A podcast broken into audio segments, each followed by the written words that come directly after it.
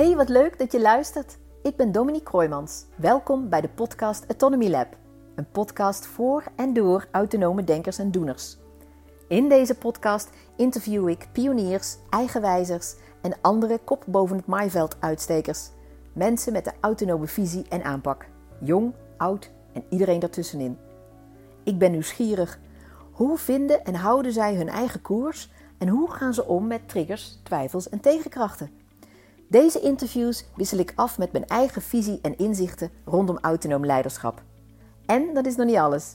Je krijgt ook nog eens praktische informatie en handige tips over hoe je autonome zenuwstelsel je kan helpen bij jouw autonoom leiderschap.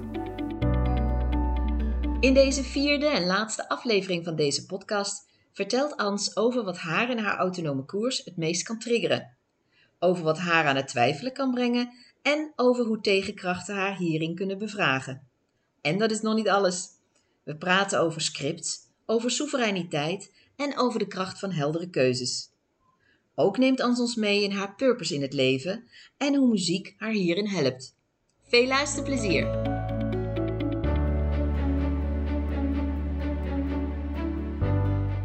Wat is het wat jou het meeste triggert? Ja, ik word meest getriggerd als ik ergens in een hok moet. Of in een voorgeprogrammeerd kader. Dat gaat niet werken. Nee, dat is geen verrassing na alles wat we tot nu gehoord hebben in je interview. Wat kan jou het meest aan het twijfelen brengen? Of doe je daar niet aan? Dat kan ook. Nee, dat doe ik zeker aan. Toch wel mensen waar ik veel van houd. Dus dat is belangrijke anderen. Ja, dat is wel... En soms is het ook gewoon goed om een tijdje iets niet te weten. Ja, volgens mij kun je ik ga het invullen. Niet weten is iets waar jij je oké bij voelt. Klopt dat? Ja, dan houd ik het uit. Dan ga ik op onderzoek. En dan komt er wel weer een hulpbron, vroeger of later, die waar ik mee verder kan. Mooi. Wat zijn voor jou tegenkrachten of tegenvallers die jou het meest bevragen op jouw autonome weg? Nou ja, het voorbeeld wat ik noemde, met een zakenpartner, verschil van visie. Oké. Dat heeft tot veranderingen geleid in de organisatie, afscheid genomen van een aantal mensen. Dan krijg je dus tegenkracht. Mensen die niet blij zijn, die boos zijn. Maar ik heb daar veel van geleerd. Even een keer een praktisch voorbeeld, wat misschien heel gek is voor de gemiddelde. We gingen verhuizen van Leiden naar Utrecht met het bedrijf. En een aantal mensen konden, zeker wilden, niet mee. Op de dag voor de verhuizing zat ik thuis. En van het een op het andere moment, vrij plotseling, voelde ik me gammelig worden, grieperig. Ik dacht van, wat is dit nou? Dat kan ik niet gebruiken, want ik heb morgen de hele dag een verhuizing te begeleiden. Ik ging op de bank in de woonkamer zitten met de intentie om even te gaan liggen, even bij te komen. En ik keek nog even op mijn telefoon naar de mail. Daar zat dus een haatmail in. Ik dacht, now we're talking. Dat had ik dus gevoeld. Dat bedoel je met now we are talking? Ja, ik had gevoeld, er komt een hoop een emmer vol shit naar me toe. Toen dacht ik, oké, ik kan twee dingen doen. Contact opnemen. Ga ik niet doen. Is niet in mijn belang. Ik heb nu voor mezelf te kiezen, zorgen dat die verhuizing goed gaat. En dit is shit van de ander. Ik hoef het niet te accepteren. Dus de mail vernietigd en gezegd, ik stuur alle energie weg die ik binnen heb gekregen of cadeau heb gekregen. Ja. Blok. Ik zet er een spiegel tussen. Weg was mijn griepje. Prachtig voorbeeld. Zo gaat het blijkbaar in jou om met een tegenkracht als dit. Nou ja, dit is waardoor ik dus leerde van, zo werkt dat. Als ik dus heel boos op jou of op wie dan ook word, en met boze gedachten of een mail of en so on, de kans is aanwezig dat je het voelt. Ja. Of dat je er gevolgen van hebt. En dat mogen we ons realiseren. Dus ook ik moet mijn verantwoordelijkheid nemen om eerlijk met je in gesprek te gaan, maar niet vanuit die woede. Die woede is van mij. Die woede moet ik zelf oplossen. Dat is wat er getriggerd is. En het was pijnlijk, want het was wel iemand met wie ik jaren op een goede manier heb gewerkt. Maar ja, zo is het geëindigd. Ja, en ik hoor je ook zeggen dat de dingen die gebeuren, pijnlijke emoties oproepen, kunnen woede oproepen. En je zegt zo even in één zin, prachtig. En die emotie die daar dan is van mij. Ja. Hè? Daar hoef ik niet mee naar de ander. Bedoel je dat? Nou, die moet ik eerst eens even ruimte geven. Ja. Zoeken. Want als ik vanuit een heftige emotie kom, dat werkt gewoon. Nee. Heb je een tip voor de luisteraar? Hoe doe je dat dan? Eerst even in jezelf doorvoelen, zo'n heftigheid.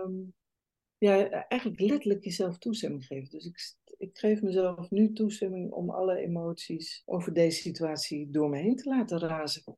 Ja, mooi. Dankjewel. Dat is wat Jill Bolte Taylor noemt de 90 seconden regel, de 1,5 minuut. Dus sta jezelf toe, je wordt getriggerd. Ga eerst even de boel laten uitwapperen. En dan pas kom je weer een beetje tot... en misschien is het langer, maar... Goed, soms is het langer nodig, maar dat is wat er nou in jou opkomt. De 90 seconden regel van deze dame. Nou schrijf jij in jouw boek over onzichtbaar ingebakken scripts en spelregels waar we onbewust naar kunnen leven. Je noemde het net al eerder in het gesprek. Ja. En dat willen wij als systeembeheerder van ons eigen leven, willen we dat worden, dat het belangrijk is om hier inzicht in te krijgen. Nou ben ik benieuwd. Welk ingebakken script, belangrijk ingebakken script, spelregel heb jij in jezelf gezien en losgelaten? Nou, een hele belangrijke. En ik denk in de coachwereld voor velen is toch het reddersyndroom. Ja. Onbewust wil je toch de ander helpen, redden. En dan kun je jarenlang ook wel volhouden, theoretisch gezien. Hè? Op het moment dat ik denk dat ik jou moet helpen, zet ik jou een trapje lager dan mezelf. Want ik acht mijzelf in staat om het beter te weten. Maar er zitten dus, behalve dat je dat met je denken, met je vakmanschap kan snappen en doorvoelen, zitten dus hele slinkse manieren, doe je dat je hele leven lang. En dan neem je dus stiekem, wat ik al noemde, de lasten van anderen over in je systeem. En voor jou, Ans, kun je daar een voorbeeld van geven? Kun je het herkenbaar maken? Of... Ja. Nou, ik was ooit... ik heb heel vaak over hulpbronnen gesproken. In lastige tijden gewoon hulp gevraagd aan coaches, noem maar op. Allerlei mensen. En ook gekregen. Dat heeft me ontzettend geholpen en wijzer hopelijk gemaakt. Ooit was ik dus in gesprek met iemand en die zei, kom, we gaan een opstelling doen, want volgens mij is er nog wel wat in de lijn van een van je ouders te doen. Dus ik mee naar een opsteller, een groep. En uiteindelijk bleek dat ik dus bepaalde lasten van mijn vader had overgenomen en innerlijk, energetisch droeg. Dus mocht daar een steen wegleggen. Wat fijn was, dus het was een mooie bijeenkomst. En op dat moment ben ik nog jaren verder, trouwens, pas later realiseerde ik me dat met systemisch werk, dus met opstellingen, je bepaalde lagen pakt, energetisch. Maar wat je niet doet, is de belofte of de onbewuste afspraak die je hebt gemaakt, opruimen. Dus het is vaak met systemisch werk, dat is wat ik soms... Ik vind het fantastisch, want het heeft heel veel hulp en doorzicht en inzicht geboden in de maatschappij. Kennis van psychologie, Maar tegelijkertijd zijn er lagen die niet worden meegenomen. Bijvoorbeeld, ik had natuurlijk ooit als kind besloten dat dat een goed plan was. Dus zal ik ook als volwassene in dit geval, was het heel belangrijk om te zeggen, oké, ik verbreek hierbij al mijn bewuste en onbewuste beloften om de lasten van mijn vader over te nemen en te dragen in mijn eigen systeem, op al mijn lagen en in alle dimensies. En ik vraag of er gevolgen worden geheeld. Dus die laag was niet toegepast. En een andere die ik vaak vind ontbreken is dat ik als persoon zelf de verantwoordelijkheid neem. Dit is dus zelf de verantwoordelijkheid nemen. In plaats van in de opdracht van een ander iets wegleggen. Ja, precies. Dus even de beweging, het wegleggen daar. Of dat je zegt, ik wil bij deze de beloftes verbreken. Ans, merkte je dat er toen... Ja, ik ga twee dingen hierover vragen. Wat merkte je hierin in je verbinding als coach? Dat is één vraag die ik heb. En de tweede is, merkte je wat in de verbinding die verschoof met je vader? Ik begin met de tweede. Nee, die is altijd heel erg goed geweest. Ik merkte iets in mijn lijf, dus dat het werkelijk lichter werd. Maar pas toen ik die belofte, jaren later, dacht ik, ik moet al die lagen meepakken, ongeziene lagen, om werkelijk iets rond te maken. Als coach, wat ik hiervan merkte. Nadat je dat laatste stukje gedaan had, laten we even, ik neem even helemaal mee, je hebt uiteindelijk die belofte, dat belofte laag heb je ook aangeraakt. Mm-hmm. Kun je ons dan zeggen, nou, en dit was wat ik merkte. Ik zag mijzelf ineens andere dingen doen, of in houding, of anders. Nou, het was meer in dagelijks leven. Ik heb niet zoveel dat ik heel veel één-op-één heb gedaan. Nee? Dat doe ik altijd tussendoor zo'n beetje. Ja? Ik merkte innerlijk, daar waar ik in de vriendenkring of familie dan de neiging had om te gaan helpen, of iets te doen of te regelen, of dat die neiging letterlijk in mijn lijf minder. Gelukkig. Prachtig. En je maakt ook een beweging van iets wat opkomt. Ja, maar niet en dat worden. Of minder sterk wordt, of minder heftig is. Ja, mooi. De volgende vraag. Van welk ingebakken script of spelregel heb jij nu nog wel eens last?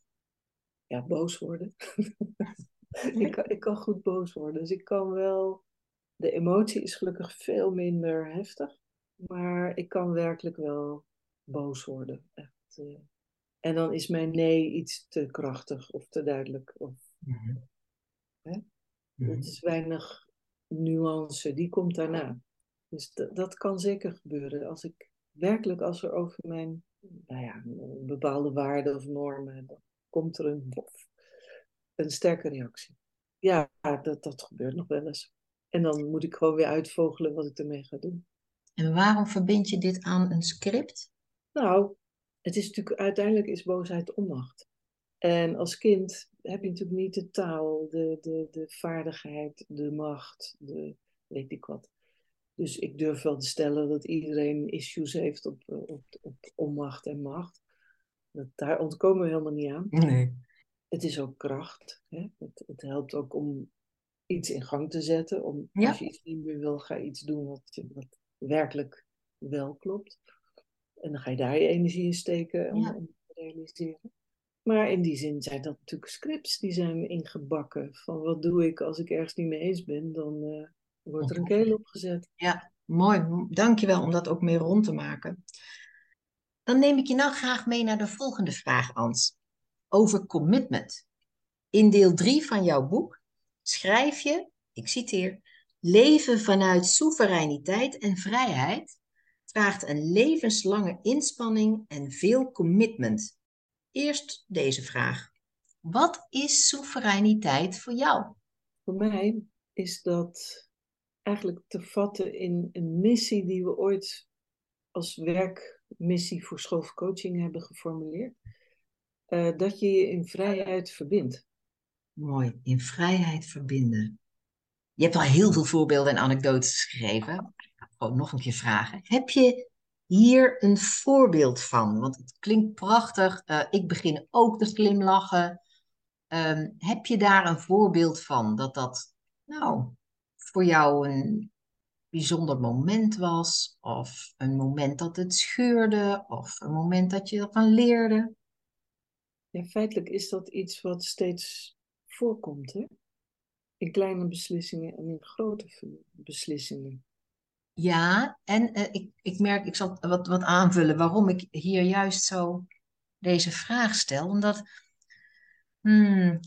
het kan soms, zo kan ik dat ervaren, kan soms zo voelen van, en misschien de luisteraar ook wel, van joh, weet je, of ik kies voor vrijheid, of ik kies voor verbinden. Dus hoe doe je die twee nou tegelijk? Je schudt al nee. Het gaat niet om of. Het gaat erom, vanuit mezelf, of ik me ongedwongen, vanuit die vrijheid letterlijk, ja kan zeggen tegen een commitment. Klein commitment, groot commitment. Mooi. Kan ik ongedwongen ja zeggen vanuit mezelf tegen een commitment? Ja. En dat is vanzelf met een ander. Right? Of een groepje waar ik me bij aansluit of een verplichting. En is een commitment dan, wat is dan een commitment voor jou? Nou, voor mij is een heilige regel, afspraak is afspraak. Mooi. Wil je me kwaad hebben, moet je daar zorgig mee omgaan. Ja, dus als ik ja zeg, doe ik dat. Verwacht ik ook van een ander. Of het kan natuurlijk allemaal tegenzitten dat je even iets meldt of aangeeft. Prima. Maar dat is dan ook onderdeel van dat in vrijheid verbinden. Ja, dat commitment. Ook om elkaar daarin serieus te nemen. Zo werkt dat. Mooi. Nou schrijf jij in jouw boek over de kracht van heldere keuzes maken. Je noemt een quote van Bruce Lee. What you're not changing, you are also choosing. Heb jij hier een voorbeeld van uit je eigen leven? Nou, eigenlijk kom ik toch weer terug op dat voorbeeld van met die zakenpartner. Van ik hield het zelf in stand. En dat is ook wat we vanuit School of Coaching iedereen altijd leerden. Systeemdenken. En het is natuurlijk het moeilijkste als je in een commitment, in een partnership zit, in een organisatie waar ieder belangen heeft. Niet weg wil blijven, vasthouden aan wat je hebt. Dan wordt die ongelooflijk spannend. En eng, want wat gebeurt er als ik eruit stap? Of als ik de knuppel in het hondenhok gooi? Of wat voor gevolgen gaat het allemaal hebben? Maar uiteindelijk is dit een fantastische quote, want het maakt het zo helder. Van ja, je blijft de acteur in het drama zolang jij daarvoor kiest. Ja. En dat vind ik ook zo belangrijk in het boek. Ik heb ook een metafoor met eigenlijk een toneelstuk, coulissen, publiek, maar ook buiten de schouwburg enzovoort. Het is de kunst om steeds uit te zoomen. Je kan als deelnemer, als acteur in drama zitten. Maar je zou ook kunnen zeggen, ik ga eens even in de coulissen kijken als verantwoordelijke voor de belichting. Wat zie ik dan? Wat ga ik nu belichten? Wat ga ik misschien een beetje in de schaduw moffelen? Ja. Maar je kan ook vanuit het publiek bekijken. Vanuit het perspectief van de buitenstaande. Die komt kijken naar drama. Maar is geen deel van drama. Maar ook weer wel, want die houdt het ook in stand. Want als er geen publiek komt, dan is er ook niks te kijken. En je kan kijken, maar wie loopt daar buiten? Dus het principe van uitzoomen, vanuit ik-positie naar de positie van de ander, de derde positie van de toeschouwer en de vierde positie van de willekeurige voorbijganger die er helemaal niet bij betrokken is. En misschien heb je wel een vijfde, zesde, zevende. Ik denk van wel. Maar dat helpt enorm om letterlijk uit te zoomen. Letterlijk een breder, wijder perspectief. Zeg je dan dat wanneer we dat doen, dat we dan vanzelf tot heldere keuzes... Kijk, de keuze zelf moeten we maken, maar dan komen we vanzelf tot een helderheid die helpt bij het maken van krachtige keuzes van binnenuit. Klopt. Zeg je dat of ga ik te snel? Nee, dat klopt. En ik heb dat ook vertaald in een model. En dat model is niet eens van mij, want vroeger had je gewoon eerste, tweede, derde positie. Hè? Dan zeiden we eerste, tweede, een helikopter en bla bla. Dat is een heel bekend model. Ik weet niet eens wie het ooit heeft verzonnen, maar het is heel bruikbaar. Wat we hebben gedaan is daar een vierde positie aan toegevoegd. Dus we hebben een grondmodel, net in het midden de posities eigenlijk. Hè? En dan 1, 2, 3, 4 op elke hoek. En dan nodigen we mensen uit. Dat werkt fantastisch. Stel je hebt er een beetje gedoe met iemand. Nou, je hoeft mij niet eens te vertellen met wie. Dan nodig ik je uit om op een van de posities te gaan staan.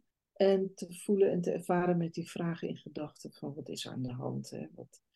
Dan ga je bijvoorbeeld op de tweede positie staan en dan schrik je en denk je, Nu zie ik iets eigenlijk wat ik helemaal niet had gezien, wat ik teweeg breng bij de ander of voel. En dan ga je in de eerste positie staan en dan ervaar je nog meer je eigen positie. En dan in de derde positie denk je, oh shit, we zitten weer in een patroon wat niet zo functioneel is tussen ons. Het is weer het oude liedje. Haha, oh nee hè. En de vierde positie, daar kun je nog meer afstand en eigenlijk compassie kijken naar wat je aan het doen bent. Het leuke is, als je daar omheen staat met een aantal mensen, je hoeft eigenlijk niks te doen. degene met het vraagstuk die hobbelt over het model. En die heeft zijn eigen antwoorden in de afloop. Nou, dat is de ultieme luie coach. Ik hou daarvan. En wat een autonomie toch? Ook hè, Ans? Wat een zelf. Een zelfvoelend, zelfbepalend, zelfbeseffend, zelf... Nou, het proces is allemaal zelf wat daaruit voortkomt. Ja. Dus mensen krijgen hun eigen antwoorden, voelen het direct, ervaren het... en gaan op een andere manier weer dat gesprek aan. Heb je nog een anekdote waarin je dit zelf deed voor jezelf? Misschien nog een andere anekdote dan toentertijd met je zakenpartner? Had ik het maar gehad toen. Dat snap ik. Eerlijk gezegd moet ik bekennen dat ik niet zo vaak meer op de modellen loop. Ik heb het ontwikkeld. Maar het is natuurlijk een hulpmiddel om die innerlijke antwoorden te krijgen vanuit heel je onbewuste en je ding. Maar ik doe dat niet. Ik werk ermee doordat ik eens een workshop geef. En dan zie je de meest prachtige dingen gebeuren. Je hebt het al helemaal het komt ook uit jou een prachtig model van hoe kan ik delen wat wellicht bij jou, zo ervaar ik het, zo intuïtief gebeurt. Even kijken, ik ga je hier nog één ding over vragen. Ervaar jij jezelf als goed in keuzes maken? Ja. Waarom? Vanwege dat innerlijk weten. Dus ik weet vrij intuïtief, dit wel, dat niet. En als ik het niet weet, stel ik het uit. Dan gun ik mezelf de tijd om het even, ik noem het, uit te poekelen. Ja. En hoe dat poekelen eruit ziet, dat kan soms nadenken, even iets opzoeken of iets vragen. Of laten sudderen zijn. En dan ineens weet ik het en dan ga ik wat doen. Dat is altijd even... na elkaar. Ik ga het weten en ik ga het ook doen. Je stelt dan niet uit of je ziet er niet tegenop. Of je gaat iets anders doen dan wat je voelt. Nee, dat laatste niet. Nee, maar door mezelf die tijd te gunnen en er even doorheen te gaan. En dan ontstaat wel een richting. Prachtig. En soms kies ik er dus ook voor. Dat is ook reflection, noem ik dat. Hè? Dus en de reflection en de action. Hè? Precies. Maar dat kan dus een split second zijn. Tussen iets waarnemen bij jezelf, bij de ander. Een split second waarin je besluit, ik wacht even af. Ik ga niet meteen op los timmeren. Of ik ga een vraag stellen. Of dat is al een handeling. Prachtig. En nou, of je doet niks van... Nou, inderdaad, de titel van je boek, hè? Reflection, en dan is de tweede E is een A. Dus in één adem, want reflection. In één adem is daar de reflectie en de actie. Dus wat, ik moet nou grinniken dat ik dan dus juist deze vraag aan jou stel. Ben je goed in keuzes maken? En dan is de titel van het boek, is antwoord in zichzelf. Hoe mooi is dat? Hoe mooi is dat? De volgende vraag, Ans. Bij tegenslag en even niet meer weten. Wat of wie zou jij de belangrijkste hulpbron noemen die je dan raadpleegt? Dat zit toch in vrienden, in vriendschappen, in geliefde mensen om me heen. Delen, hulpvragen. Ik heb hele lange vriendschappen. Daar ben ik heel blij en zeer blij mee. Dus die verbinding voelen, het delen van... de tegenslagen, de pijn of het gedoe. Dat is zo belangrijk. Het kunnen uitspreken, een klankwoord hebben. Iemand die dat relativeert of met me wil onderzoeken. Ja, het zijn toch vrienden. Prachtig. Ja, de verbinding. En dan zou ik nou eens met jou willen hebben over purpose in het leven. Bestaat dat in jouw wereldbeeld? Dat een mens een purpose heeft. En als dat zo is, wat is dan jouw purpose? Ja, het bestaat. Ja, dat is wel een volmondig ja. Mm-hmm. Ik zie dat om me heen. Mensen hebben een purpose. Het leuke is dat je dat nooit weet van tevoren. Wat wil je worden als je groot bent? Geen idee. Ik weet het nog steeds niet. En gaandeweg, als het goed is, gaan mensen dat ontdekken. Experimenteren, merken, daar ben ik van, daar ben ik niet van. Oh, dat is leuk, maar dat niet. Maar je kan ook zeggen dat zijn talenten. Maar een purpose is nog wel sterker. Het bestaat dat je werkelijk de drive hebt om vanuit het niets, vanuit het verlangen, iets neer te zetten, iets op aarde te zetten, iets tastbaar, iets, nou ja, zichtbaar, wat ook verder kan. En ik heb absoluut een purpose. Van jongs af aan dus de hemel en de aarde verbinden, van hoe zit dat? En mijn purpose is mensen die kennis delen, zo toegankelijk mogelijk maken voor zoveel mogelijk mensen. En de jaren bij School of Coaching waren fantastisch. Als leerschool voor mezelf in samenwerken. Maar ook in de samenwerking met al die fantastische groepen. In training. Zoveel geleerd en kunnen experimenteren. En zoveel meegekregen. Zoveel mogen meekijken bij mensen in hun struggles. In hun keuzes. In hun oplossingen. Dus dat is gewoon een ontzettende rijke bodem. Ja. En het mooie was natuurlijk dat als je anderen opleidt tot coach, dan, en volgens die principes, systeemdenken, Jung, bewustzijn in het lijf, en de laatste jaren ook met deze modellen al, dan gaan ze daar zelf mee aan de slag. Ja. Dat is heerlijk, dan heb je impact. Ik wil impact. Dit boek wist ik ook al heel lang dat het moest komen, maar het was nog niet het goede moment. En is er ook opgericht om mensen een overview te geven van een soort,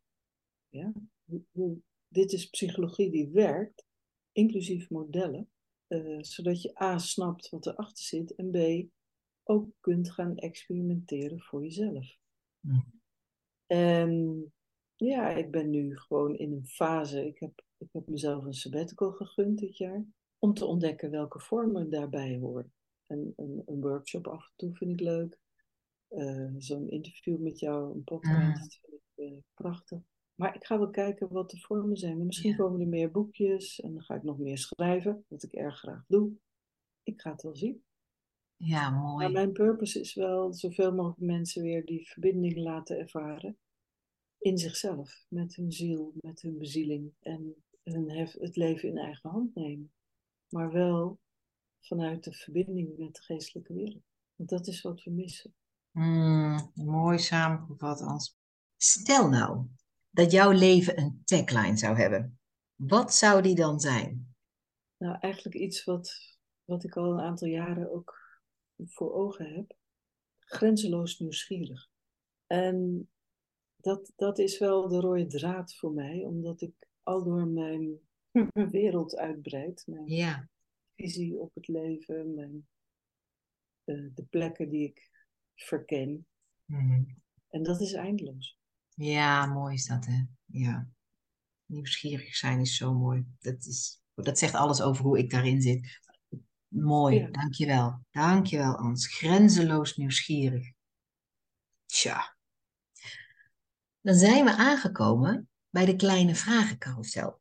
En ik ga je vragen. Wil je het eerste wat er bij je opkomt noemen? Ben je klaar voor? Yes. Oké.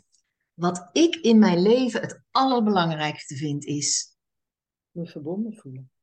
Waar ik helemaal niks om geef. Werkkleding. Dit is waar ik instant blij van word. Schoonheid. Dit boek las ik graag als kind. Donald Duck. En dit was de eerste gedachte die ik vanmorgen had toen ik wakker werd. Vandaag, podcast. En dit concert of deze theatershow zal ik nooit vergeten. Ja, dat was prachtig. Op de middelbare school gingen we naar het Scapino Ballet. Oh, wow, ja. In een of andere zaal. En dat was magic. De schilderijen tentoonstelling van Mussorgsky. En de dans. En het was één groot feest. Echt mooi. Fantastisch. Ik zie het nu aan je dat je er nog helemaal in zit. Ja. Het heeft een hele diepe indruk gemaakt. Mooi. De schoonheid, muziek, de expressie. Prachtig. Dus ik ben nog steeds dol op de schilderijen tentoonstelling van Modest Mussorgsky. En dit is de laatste toffe Netflix-serie die ik keek. The Queen's Gambit. Zo mooi, over een meisje wat een wees is en schaak En wat ik daar zo mooi aan vind, ze heeft heel weinig tekst, maar die expressie is geweldig. Het is een mooie vrouw en de hele entourage, de jaren, ja, eind jaren 50, begin jaren 60. De schoonheid en de eenvoud in de kleding, in de entourage. Het was een en al genieten, echt heel mooi. En dan de laatste. Als ik een bucketlist zou hebben, dan zou dit bovenaan staan. Elke dag genieten. Dankjewel. Dit was de kleine vragencarousel. En nou vroeg ik jou, voorafgaand aan deze podcast, om 3 autonomy songs door te geven. Muziek die jou versterkt in het gaan van jouw autonome koers. En dit was wat je me toestuurde. We Came and Left, Cedric from you. People Get Ready, van Eva Cassidy. En Canto Ostinato, van het pianoduo Sandra en Jeroen van Veen. En deze laatste duurde 1 uur en 13 minuten. Ik heb hem helemaal afgeluisterd. Fantastisch. En de eerste, We Came and Left, ervaarde ik als teder en bemoedigend en meenemend. De People Get Ready, de wil om te leven. Sweet, vertrouwen. En overgave. En het Canto Ostinato, een joy van experiment en onderzoek en samen. De eerste 2 krijgen een plaats, als jij dat goed vindt, in de Autonomy Lab playlist. Die in de tweede helft van dit jaar verschijnt. De derde laat ik voor de liefhebbers. Een uur is wel heel erg lang. Dat is heel lang, dat snap ik. En ze brengen een laatste vraag van mij aan jou. Wat vertellen deze 3 liedjes / muziekstukken over Ans? Ja, dat stuk van Cedric, We Came, We Left, is een muziekstuk wat je meeneemt in een verhaal. En je weet niet precies welk verhaal. Maar het is het geeft enorme vrijheid. Je kan alle kanten op, weet je. Je kan mee, je kan... Dus het is een flow die uitnodigt om mee te bewegen. Daar hou ik van. People Get Ready van Eva Cassidy. Oh, die vrouw is zo'n waanzinnig mooie stem. Dat is ook volgens mij een diep religieus iemand. Is veel te jong overleden. En dit nummer, People Get Ready, there's a train. Je kan mee. Je kan mee. Je kan naar een plek die prachtig is. Het is een belofte naar een betere wereld, naar een liefdevollere plek. Weet je, laat je zooi achter, laat je materie achter. Maar kom mee. Ga mee op de trein naar de... Dus dat is de enorme trekkracht, voel ik ook in dat nummer. Prachtig, prachtig. En Canto Ostinato, ja, is fascinerend. Je haat het of je vindt het geweldig. Het is natuurlijk van Simeon ten Holt, maar dit zijn de uitvoerders. Het leuke van dat canto is dat het eindeloos rondgaat, maar niet op dezelfde plek, maar je telkens een laagje hoger, breder, verder meeneemt in de universa. En dat vind ik echt geweldig. Echt prachtig, prachtig. Ja, en ik hou dus van die grenzeloosheid. Dat meebewegen in de ruimte. Ja, dankjewel Ans.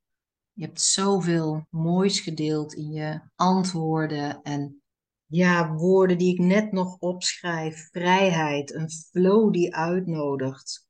Belofte, trekkracht, grenzeloosheid. Meebewegen. Eerder ook dat je zegt de vrijheid die voor jou zo belangrijk is. En dan ook je stem en je uitdrukking. De stem hebben de luisteraars meegekregen. Dat je zegt, ik wil impact maken. Ja. En mijn purpose, het verbinden in mezelf verticaal. Die verbinding ervaren en daar anderen in helpen en leren. Zodat ze hun leven in eigen hand kunnen nemen. Vanuit die geestelijke wereld ook. Hemel en aarde verbinden. Kennis toegankelijk maken. Ans, in deze podcast zit zoveel informatie. Ik kan me helemaal voorstellen dat een luisteraar zegt, weet je, ik doe het niet alleen in stukjes luisteren. Ik luister het niet alleen in stukjes, maar misschien ga ik ook nog wel een paar keer luisteren. Omdat er iedere keer dat er geluisterd wordt, nog meer verstaan wordt. Ans, dankjewel dat je mijn gast was vandaag. Dominique, het is een ongelooflijk genoegen geweest om... vanuit jouw liefdevolle hart deze prachtige vragen te mogen beantwoorden. Dankjewel voor deze kans. Dit was de laatste aflevering van mijn gesprek met Ans. Leuk dat je luisterde. Meer informatie over Ans en haar nieuwste boek vind je in de show notes. Tot de volgende keer.